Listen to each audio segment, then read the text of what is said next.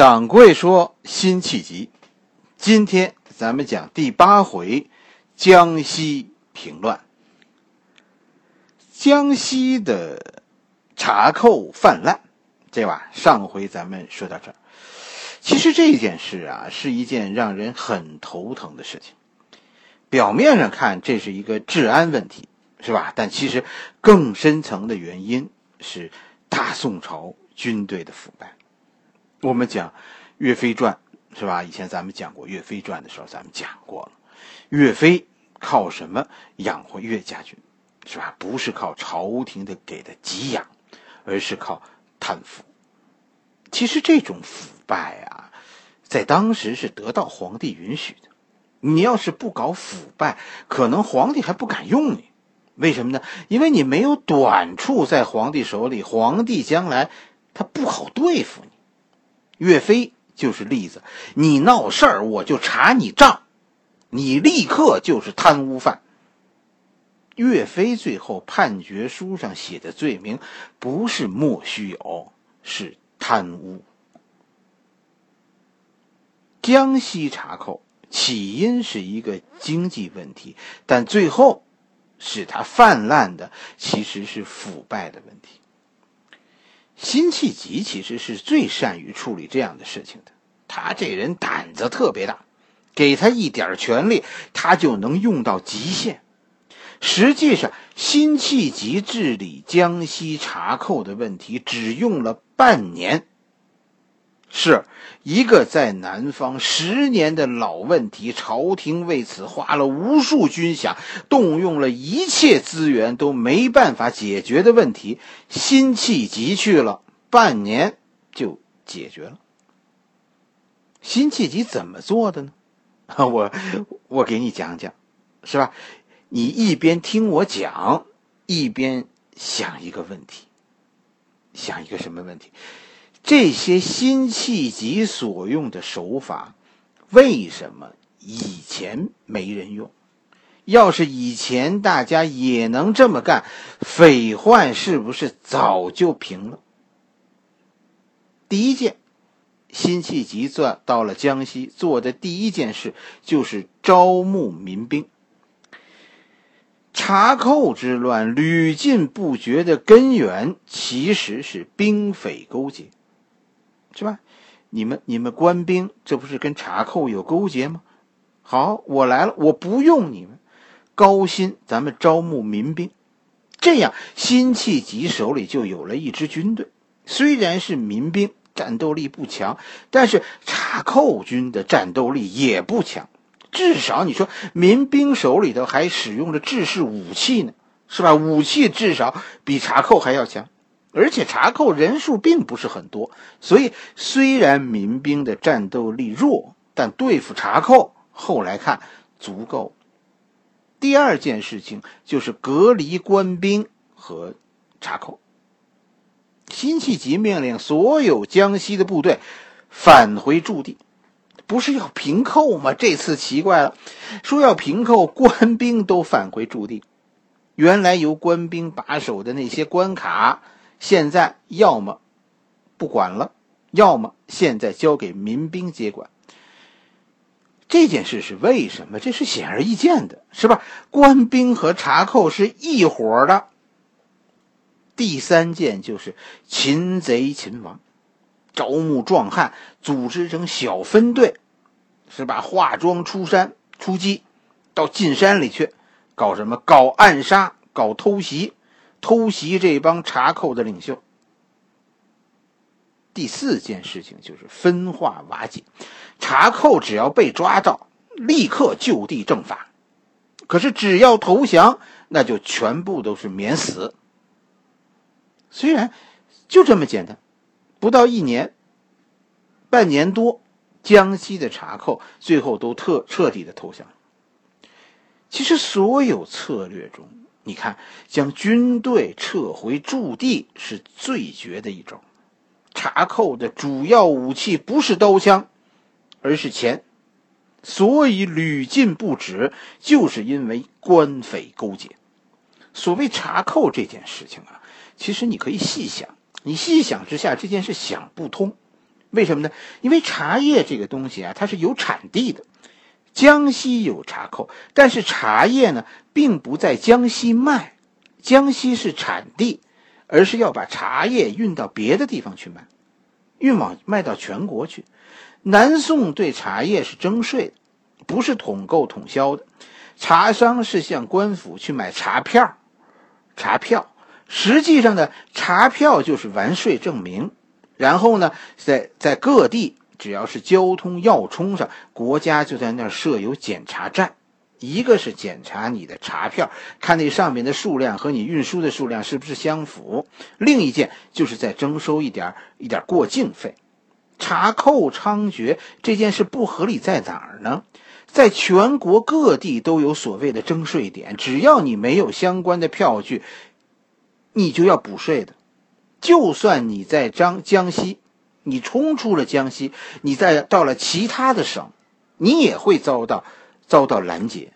没有茶票，你一定是要补税的。只要茶票，只要说茶蔻把把茶叶卖到江西以外的地方，你你只冲过了江西检查站是没有用的。所以这件事并不是表面上说的那么简单。你比如说江西说茶蔻啊冲出过是冲关而出，但为什么这帮茶蔻在广东、在福建、在浙江，他们没有遇到问题呢？其实这个道理应该很简单，江西冲关而出的这些茶蔻是拿着假文书四处经商的。这些假文书，这帮官兵说呃，说他们是真的，他们就是真的。所以其他地方的官兵是不能阻挡这帮茶蔻的。在江西他们是茶蔻，可出了江西他们就是合法的茶商，他们手中有文件。而江西的官兵说说他们手里的文件是假的，跟我们没有关系，原本应该是由我们开具这些文书，但是他们没有拿，他们是冲出了我们的关卡，我们人少挡不住他们。甚至于江西的官兵还申报过发生过几千人一块冲关的情况。咱们不知道茶叶这事儿能发多大财，是吧？但是其实一次能雇佣几千人冲关，这背后的事情是很古怪的。更古怪的事情其实还在后面。辛弃疾一上任就把以前这些这些茶税的关卡都撤销了，官兵都回到大营，不准出来。那那茶蔻咱们想那不反了天了？哎，没有发生这种情况，四下的官兵突然就跟打了鸡血似的，四周这些省的官兵就跟打了鸡血似的开始围攻茶蔻。检查站撤销了，反而茶蔻现在走不出江西了，就是这种情况，开始对茶蔻层层围困。原来围不住茶蔻，现在放开了，你们随便去吧，反而他们寸步难行。你说这这奇怪不？史书中并没有说这个现象的原因，但是我认为我知道。江西茶商手里有假文书，是吧？四周的官兵是不敢拿他们怎么样的，因为这些文书只要江西的官兵说它是真的，它就是真的。你劫了他们，这些这些茶商回到江西说一下，他们就可以以茶票手里的茶票为凭据到官府去告你。关键就在这种茶票上，明明知道它是假的，但是你不能动它，你一动它，这张票就是真的。辛弃疾的招法就太狠了，现在江西不查了，是吧？去周围周边的那些地区的检查站都撤了，你们到别的省去补票吧。结果呢？结果周围这帮官兵一下子就看出机会来了，你们离开了江西省，但你们手里没有票，你们现在就是茶蔻。所以现在江西茶商根本走不到下一个检查站，他们只要一离开江西就会遭到官兵的洗劫。明摆着这是辛弃疾给他们设的套。这些茶叶抢了就归了官兵了。你说你说茶商现在怎么行贿啊？这不是瞎说的，史书中记载了最大的一次冲突发生在广东，江西茶寇几千人遭到广东驻军的伏击，不但全部货物被抢走，还死了几百个人。江西茶寇没有广没有江江西官兵的支持，手中现在没有文书，遭到袭击，根本就不敢去告状。而且这件事儿，这还不是不是抢了白抢吗？失去江西驻军的保护，江西茶寇再也无法横行。就是这样，江西茶寇现在突然发现啊，没有官兵，其实他们走不出江西。可是官兵现在都被关进大营里了，不准出来了。现在我跟你说，肯定是这帮茶寇上下打点，在到处呼吁赶快开设检查站吧。好了，检查站很快就开通了，但是茶寇们这一看傻眼了，这回检查站里的全部都是新面孔，有一半是经过甄别的官原来的官兵，另一半就是新来的民兵，不是原来那伙人了。而且检查站现在根本就不管货物，而只管抓人。那些著名的茶寇分子，他们现在只要通过检查站就会被抓。为什么？因为这里有大量的民兵，他们认识你。现在别说经商了，现在这帮茶寇根本就不敢走动，这样茶寇被分割成很多小股了，茶寇势力一下子就弱了，死了一批，现在又不能聚集了。说我蹲在家里我不出门，你能拿我怎么办？蹲在家里也不成。为什么呢？辛弃疾雇佣的是民兵啊，谁家是茶寇？这个瞒上不瞒下，重赏之下必有勇夫。今天张三让人堵在屋里了，明天李四让人家砍去了脑袋。官官府的抓捕队是四下出击，抓住就杀，然后凭人头领赏，以后大家分钱。你都不知道到底是哪个邻居出卖了你。在这种极度恐惧的时候，突然听到官府说只要投降就不会被判死刑，流放说脸上刺字，那你是躲不过的，但是可以活命。你说这头这这帮走投无路的茶寇会怎么选择呢？最后连他们的大头领都都投降了。半年多困扰南宋七年的茶寇被辛弃疾剿平。这件事反映出辛弃疾的什么性格呢？是吧？很多人用用这件事来说明，说辛弃疾是个是个有能力的人，是吧？跟跟上一回讲辛弃疾在滁州一样，我说能力这件事情啊，咱们不用说，辛弃疾有能力，这是肯定的。但是辛弃疾到底有的是什么能力呢？第一个能力，在这次评判当中起到决定作用的能力，就是敢于使用特殊手段的能力。有领导罩着你，有皇帝信任你，你就要敢于把这些关怀变成政策，是吧？领导要的是结果，而你要善于找领导要政策。从滁州开始就是这样，你给我好政策，我给你你要的结果。这是辛弃疾给人印象最深刻的时候，最深刻的地方。辛弃疾，我跟你说，他不是神仙，不是说别人做不到的事情他能做到，不是这样。他能成功，其实是因为他手里有别人没有的政策，而这些政策只有你提出来，你敢于提出来，领导才会把这些政策给你。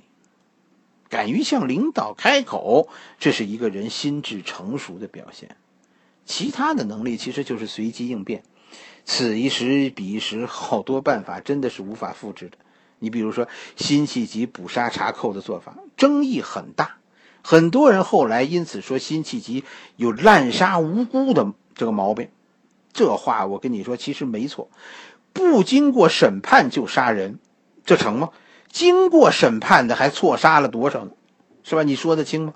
更甭说不用审了，这个做法不值得仿效，完全是错误的，根本就不能细想的这个事儿。还有就是后来暴露出说辛弃疾有有贪污嫌疑，是吧？就有很多人就酸溜溜的说，怪不得他知道怎么对付查扣呢。这话我跟你说，其实说的也没错。辛弃疾处理查扣问题的老辣，这这真的不像是一个不明白这其中关键厉害的人能把握的。怎么调动周边官兵的积极性，是吧？阻断江西查扣的交通，这句话怎么那句话怎么说来着？叫叫什么来着？叫没有点实践经验呐、啊，真的想不出来。至于后来还有人不断的向皇帝提醒，哎，也不知道辛弃疾啊搞民兵是不是有别的想法啊？我们现在还给辛弃疾证明了，没错，辛弃疾就是要光复北方。九泉之下，辛弃疾肯定瞪着眼咬着牙跟你说，滚一边去，你们少添乱。总之你那个爱国英雄的认知现在是不是丰满了？其实只有复杂的辛弃疾才是真实的辛弃疾。一七五年，辛弃疾当大宋提刑官，取得剿灭查扣的辉煌胜利。按照一般的道理来说啊，你说在皇帝紧盯着你的情况下取得这样的成功，这叫前兆，是吧？升官前兆。皇帝要是喜欢你，那你的前程还不就是皇帝一句话的事儿吗？而且叶恒呢，别忘了辛弃疾是谁的手下的兵啊？是谁推荐给给皇帝的？还有谁替辛弃疾扛着那些非议呢？又是谁给辛弃疾的那些特权呢？没错啊，这个朝里有人比什么都重要。甚至你往后听，认识皇帝不如你是宰相的门人。可是谁成想呢？说说辛弃疾后来没有因此升官。而且还遇到了大麻烦。哎呀，这个这个大宋啊，在大宋朝当官呢、啊，真的是真的是不容易。什么麻烦呢？好了，咱们下一回再讲。